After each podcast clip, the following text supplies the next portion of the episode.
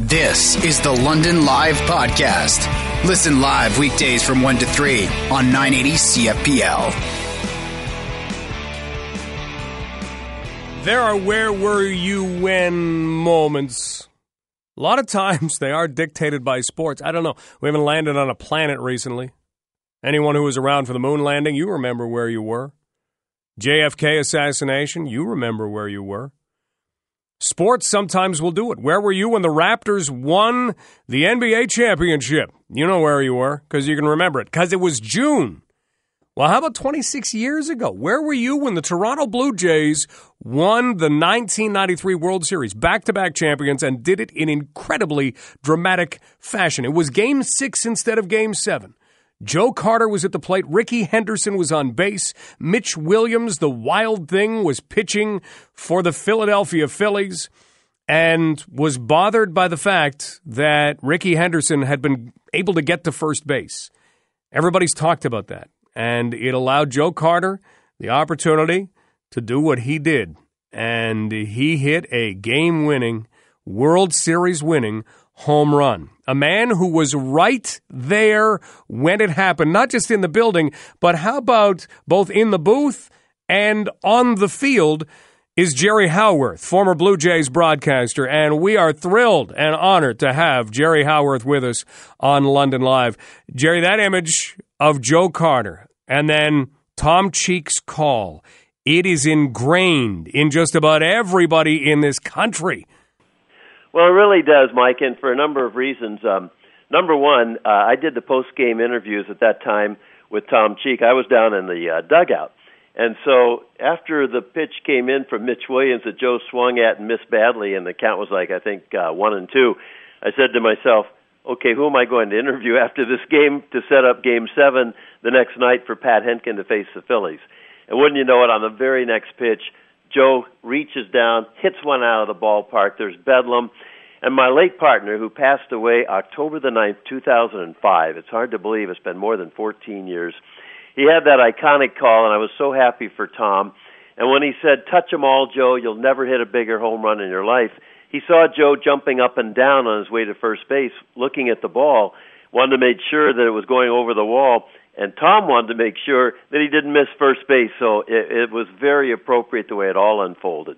Uh, you don't want to have rehearsed calls; they all should be right there at the moment. You take it all in, and Tom did that beautifully. Jerry, that game, you mentioned it, it, it was always in question because it, it was the Phillies who, who had the lead. The count was going against Joe Carter. What stands out in that particular game, even before you get to the Joe Carter at bat? Well, it's just the number of veterans on that team who had been there the year before and had won it all. And, and then they add Paul Molitor and they add Dave Stewart but they had such a great uh, working nucleus. And when you look at the Hall of Famers on that team, and right away you look at Roberto Alomar, Rickey Henderson later went into the Hall of Fame. He was on that team as well. A, a July acquisition by Pat Gillick. Pat Gillick's in the Hall of Fame. Uh, those were great players who were going to be determined to win this. Nothing was going to affect them. The score, the time of the game, uh, it didn't matter. They were all there together, and they were very deserved repeat winners. And when you look at Hall of Famers on that team, a few I just mentioned, and near Hall of Famers, and another one is Jack Morris, who's now at Cooperstown as well, it was only appropriate that they would win that game and the series. And kudos to the Phillies because they were an unknown, and Jim Fregosi did a great job with that team just to get them there. We're talking with Jerry Howarth on the anniversary of the Blue Jays winning their second consecutive World Series. That World Series had some crazy moments in the 15-14 game. What was it like to be there for that? Well, that turned everything around, Mike. Uh, that was the key game in the entire series. I believe the Blue Jays trailed three times in that game and then came back to score four and five runs, and then in the eighth inning went ahead with one of those five-run rallies and – it was just unbelievable to see that. And in the rain, and Duane Ward comes out and he closes it down. And not to be overlooked either, Tom Henke was the closer in '92, but the setup man was Duane Ward, and many times in the eighth inning he would come on to get the three, four, and five hitters. Then he saved 45 games the next year, which is still a Blue Jays record. And then he finished that 15 to 14 game in the rain, as I mentioned. And Duane Ward, with uh, all the talent that they had, was really for me one of the most valuable players, if not the most valuable player, when it was all said and done. Jerry, take us to the field. You mentioned Bedlam after the Joe Carter home run, but what do you remember? Who do you remember seeing, talking to? What did they say? Well, what I just remembered, Mike, was the joy on everybody's faces. I was fortunate that I was right down there in the dugout, and and then I would come back up onto the field after Joe hit the home run, and and just I just stepped back. That's something I've always done in my career. Let the crowd come in, and I didn't want to take anything away from that. I just watched everybody smiling and glowing and so happy, and the joy that not only was on the field but 50 plus thousand fans as well, taking it all in. It, it was just so beautiful to watch. And when you do all that, you get goosebumps, and uh, it's a moment I'll never forget. As far as those players went, so many of them, as you mentioned, had been battle tested the year before, had learned how to win. How important was that for that whole run and, and kind of being the hunted as the Jays became as one of the best teams in baseball and then the best team in baseball? Well, it's one thing to learn how to win and to uh, to always make that your focus, but really it gets down to for me anyway, uh, the real talent is not on the field, it's among the general managers. And that's where Pat Gillick showed he's a Hall of Famer. He acquired players who not only knew how to win, but had the character that if behind four to nothing before they ever came to the plate, and I think of Jack Morris, they end up winning the game, and in the eighth inning they're ahead five to four, and there's been a shutdown for seven and a half or eight innings. So it takes character, and when you acquire players – you don't look at just numbers. You look at heart. You look at the mindset. You look at determination. And Pat Gillick did that to to the nth degree and deservedly in the Hall of Fame. So that didn't surprise me that that group right there, which he, Pat continued to add on, was part of a Blue Jays team that won more than uh, half their games. They had 11 straight 500 plus seasons, and that was remarkable. We're talking with Jerry Howarth about the 1993 Blue Jays World Series when it was on this day, 26 years ago, that it took place. Baseball has become so much about numbers. Do you still believe there is that look from certain general managers that they want to see the determination, they want to see things heart you can't necessarily put a number on? Yes, and I can tell you one of the best in the game who came up through the Blue Jays system after starting in Montreal is Alex Anthopoulos, who very honestly with me said, Jerry, I was one of those who started with numbers, and then I realized in the 2015 season, uh, as we went into that, he said uh, it was about character, and there were so many different things as opposed to numbers, and that's when he acquired in the off season before that year Josh Donaldson, and then later had the great trades at the July 31st trade deadline, and Troy Tulowitzki coming in, and David Price, and so many others. Alex Anthopoulos, for me, unfairly was let go by Rogers, and uh, he moved on to the Dodgers, where they won three straight division titles, and he's been the general manager in Atlanta, where he's won two straight division titles. And I'd love to see him come back here someday and finish his career because he has everything it takes to be a general manager when you're talking about people, not numbers. Jerry, before we let you go, how are you doing? I'm doing very well. I'm loving my retirement. My wife and I have two sons, three grandsons. I go to batting practice first game of every series. So the last two seasons, I've been on the field 30, 35 times, visiting with the Blue Jays, the manager, the coaches, the members of the media, the other teams, radio and TV broadcasters, and I play duplicate bridge and uh, very competitively too. So, uh, Mike, thanks for asking, but I, I'm really doing very well in retirement. That is great to hear. Jerry, we miss hearing your voice, but you gave us so many legendary times and such class throughout your career. So thank you for doing that and enjoy the World Series as it unfolds. I will. In fact, uh, people ask me, Jerry, who you're rooting for, and I tell them right away the Washington Nationals. Their manager, Dave Martinez, is a great friend, a former Blue Jay, and their catcher, Yan Gomes, who broke in and the first Brazilian ever to play Major League Baseball when he was a Blue Jay. So those two great friends, I'm rooting for. Go Nationals! well said. Thanks, Jerry. Uh, you're welcome, Mike. Thank you. Jerry Howarth. Couldn't you just listen to him? Could we just have Jerry tell stats like that and tell stories like that for the rest of the day? Could we do that? You could listen to it. Glad to hear he's doing very well in retirement. And he is someone who was a part of so much in Blue Jays history, almost right from the beginning, and takes us back to 1993. Where were you when Joe Carter hit that home run? How big is that? That's huge when you look at the where were you when moments because it was almost such a shocker. That was the thing about it. You you didn't necessarily know it was coming. It wasn't, hey, the Jays are up nine nothing in the ninth inning. That's always fun. That's exciting. But to have that just come out of nowhere, kapow, and over the left field fence.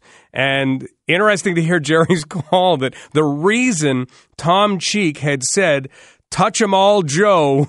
You'll never hit a bigger home run in your life was because Carter was jumping up and down so much and he didn't want him to miss a base. Could you imagine that? They go back and they look, and even then, let's face it, you would have had the umpires watching very closely. Could you imagine they sent that back and said, no, no, no, no, he missed second base or he missed first base? Really? That's not the way you want to have that finish up. Fortunately, it didn't. Maybe somehow Joe Carter was able to hear Tom Cheek say it, and uh, he made sure. He touched all the bags, he touched home plate, and the Blue Jays were back to back World Series champions.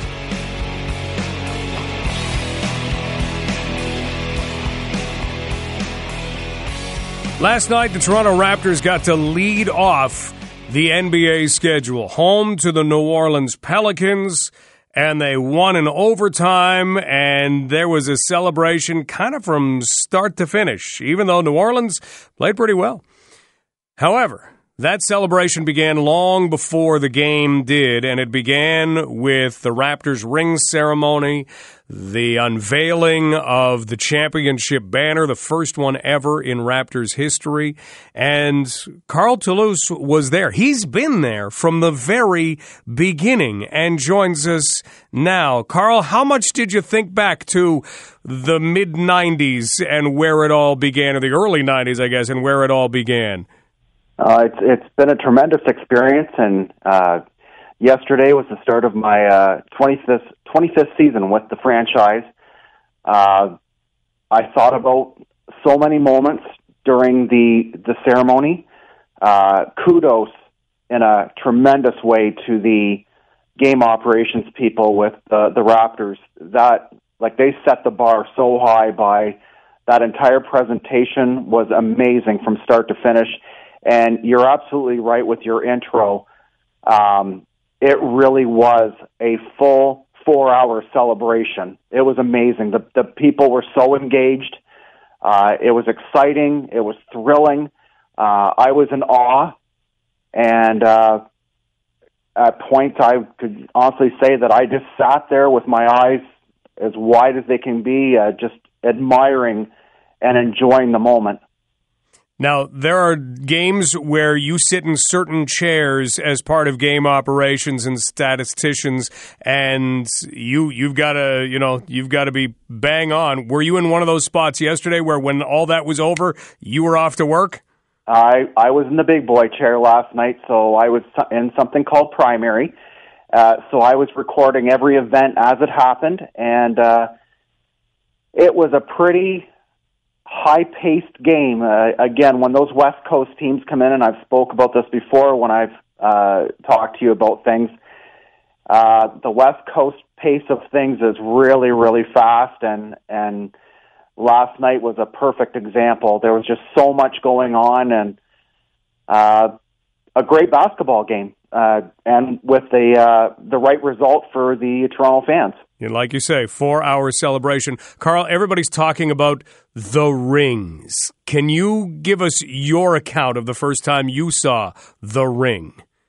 Well, I saw the ring for the first time when they put the uh, the Larry O'Brien Trophy down on the. Uh, I'm not sure what you would call it, like a revolving type of table that they brought to uh, to mid court and when they took the covering off of the rings, I'm like, wow, like that is one of the largest rings I've ever seen. And the sparkle, the glimmer, uh, everything was just next level. It is the biggest ring that has ever been made for a championship team. Could you see that right away? Oh, absolutely. like my uh my lacrosse ring that I have with uh with Western University for the field lacrosse, the uh the CUFLA, uh it really dwarfs it and my CUFLA rings are are pretty big. well, this uh, this is as big as it's ever been. We're talking with, and we like to call you London's own Carl Toulouse, as we look back to last night and the Raptors championship and the ring ceremony. Okay, take us to the banner and and seeing that unfurled. What was the energy like in the building when the point went up to the rafters and that was unfurled? Well, it it was really and I use this word a lot, engaging, because it, it's so fitting the way the fans across this nation have embraced this team. And when Kyle Lowry asked his teammates to join him and count, have the crowd count down with them from uh, five to one, and when that that uh, banner was there for everybody to see, and the pyrotechnics that were there, uh, the place went berserk. And it was just, it was wonderful. What a wonderful sporting moment. Was it a different kind of cheer from some of the cheers you would hear during the finals last year or even during the playoffs last year? Different energy or just that kind of, that audible level, that loud? It, it was loud and it was just a lot of people that were excited for the moment. Um, and as you just described, I would say that yes, it was different. It was a cheer of celebration, a cheer of rejoice versus that constant cheering for the scoring and the action and and everything else that that happened in the playoff run. We're talking with Carl Toulouse, and we are talking about last night's Toronto Raptors ring ceremony, banner unveiling ceremony, and now the start of the season. What were you hearing from people in and around the team? Because a lot of people keep saying, hey, you know what, this team's going to take some steps back, but you look and they picked up a big win last night in amongst all kinds of emotion, and there's a lot of talk that, no, this doesn't have to happen this way. How's the team itself feeling? Uh, exactly how you describe it. They are not stepping down, they are not stepping away they know that there were some moves in the off season that did not favor them, but they did pick up some some some nice players, and uh, you are going to see the same strength, hustle, and muscle uh, of the Toronto Raptors that you saw last year. Uh, are they going to miss Danny Green's perimeter shooting? Oh yeah. Are they going to miss Kawhi's leadership and that ability to take over a game? Absolutely but there's different key factors and take into account that the team played uh, a significant number of games without him in the lineup. Before we close out, just got an email. This one coming in from Danny asking, "Does Carl get his own ring?" I, I, I actually do. Uh, I get mine at the start of November. Uh, my entire crew will be rewarded uh, with with our own rings, and uh, I can tell you that uh, back in August, I received this email from Maple Leaf Sports and Entertainment Security, and the uh, the first line is, "Dear Carl, what is your ring size?" and uh, I can honestly say that I accidentally dropped my phone. How amazing was that? So you had no idea when you opened that email that that's what it would be about. You probably get emails from Maple Leaf Sports and Entertainment all the time. I do. I actually thought it was the start of the uh, annual security and certification check that I have to go through every year. So it was it was really funny. Uh, I wouldn't use the word funny. It was uh, one of those uh, jaw dropping moments that you go, "Oh my God, this is really happening." Yeah. So what do you do next? Do you go to a jewelry store and say, "Hey, can you size me up"? Well, uh, it was uh, uh, I'll give a little shout out, but uh, the first thing I did that day is I just walked over to the Gold Jewelers over at Hyde Park in Oxford, and and I asked nicely if uh, they would size me up for uh, for a ring, and they said, "Well, what kind of ring are you getting?" And I said, "Well, it's it's going to be a sports championship ring."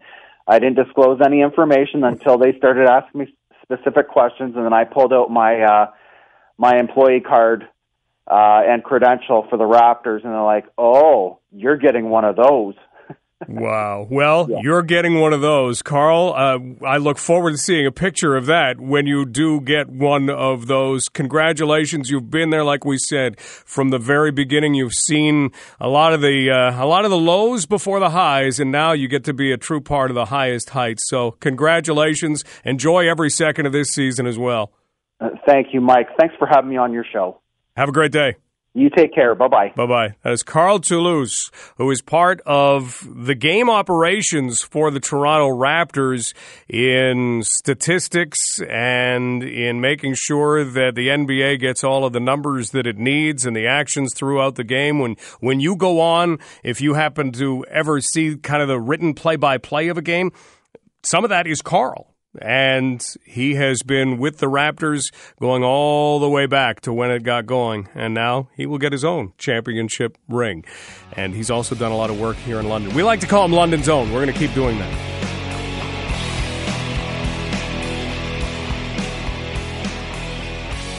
Minority government, we've got it. We talked about it yesterday, but we have a chance to go behind the scenes a little bit, getting some thoughts from St. Thomas Mayor Joe Preston, who has been a federal MP. And we talked to him earlier about the fact that he's been on a couple of sides of election results. Uh, he's also been a candidate this past election. He was an observer, and we talked about how all of that, and, and really maybe those two specific sides, compare yeah, I was uh, uh, in a, a minority government, both in opposition for the when Paul Martin was prime minister, and then uh, two minority governments under uh, Stephen Harper as prime minister. You, th- there's a different activity to being a, a federal politician in a minority situation. Um, you must um, be a friendly guy and get along with people. And I think it's, it taught me that that side of politics had a greater value than what we saw through this whole campaign, where it was, you know, you know, telling everybody how bad everybody was. Look, you've got to find the good things that the NDP want to do and see if you can put it in legislation. If you're Justin Trudeau, you've got to find some things that will satisfy the the bloc. Even though they're a separatist uh, party, they, they there are things that they also still want for this country, as long as it includes Quebec. Um, you've got to you've got to take a little water with your wine to use that, and and I, I'm sorry I didn't really see that in the prime minister's speech last night, saying, "Okay, I'm open to working." It's I, we're going to see this, uh, um, and and truly, the leader of the the Conservative Party, Andrew Scheer, has to do the same thing. He has to say, "I've got to come back. I've got to move towards one of my friends. Who's my friend today, and what can I offer them?" So that collectively we can get something done good for Canada. You know, like the, 308, 338 men and women go to Ottawa for altruistic reasons. They're all trying to make Canada a better place. There's nobody there that's trying to do anything uh, wrong. They they have different reasons why or different philosophies of how. But you know, when you break them down, come right down to it, they'll all work hard to make Canada better given the chance. The minority government may help us pull back from the cliff of how bad everybody can be. Is it one of those things where we should almost cheer for minority governments? Maybe not every time, but every once in a while, like you say, to have that pullback, to have that checks yeah. and balance? Yeah, look, I, I also served in a majority government, which was also a much more special thing. You really got things done at a much more rapid pace.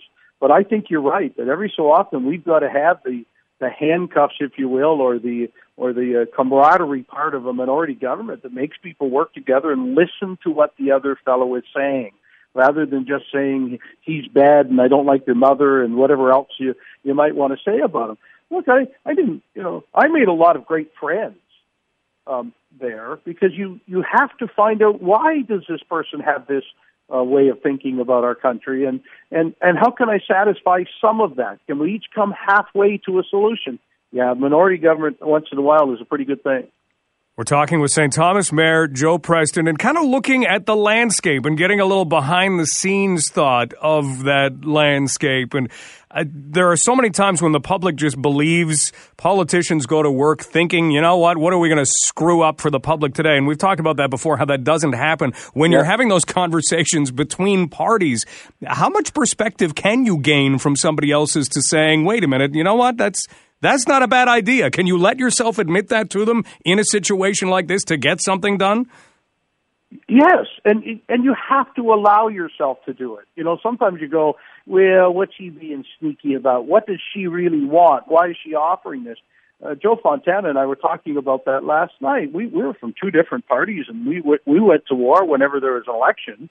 But in between time, uh, we'd often find ourselves in the same pub and, and talk about about London and how we could make uh, London and, and Elgin a better place. And and and funny enough, occasionally we came up with a good idea. As long as someone wrote it down, we could do it the next day. You Very know, nice. It, it is about making friends so that, but if you make enemies, you're not going to hear the conversation. I mean, if you're just that mad at the person, it doesn't matter that what they're trying to sell you or what they're trying to say to you. So I always started out with a handshake and a smile and said, well, how can we work together? We found out at the end of the day we couldn't, then okay, I'll go. It is about working together um, for the people that sent you there. Finally, Mayor Preston, the one thing a minority government does give is maybe a little bit of instability, and you've outlined ways that that can happen. But what makes for an unstable minority government? What should we be watching for that would indicate, hey, keep some time open in 2021? Right. Well, and, and that's it. Look, at the average minority government in Canada lasts uh, about 18 months, uh, some a little less, some a little more. I expect this one will be about that too. Um, so you have to be careful you're not fully in election mode all the time because you're not going to get anything done. You're going to be being abrasive. And so you've got to be friendly while you gain, right?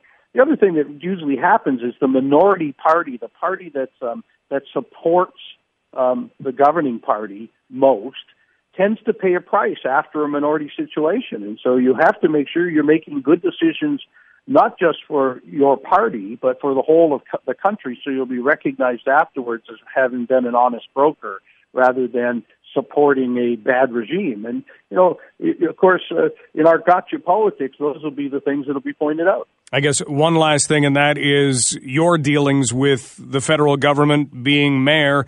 We have Karen Vecchio reelected in your old post in Elgin, Middlesex, London. How do you see that playing out in terms of how that helps your current position? Well, as we come to the first, the end of the first year of my term as mayor, um, it's been quite convenient that I do know people. It's not an absolute, but but I've been friendly with all parties, and so it hasn't been, uh, you know, certainly with the Ontario government and the federal government.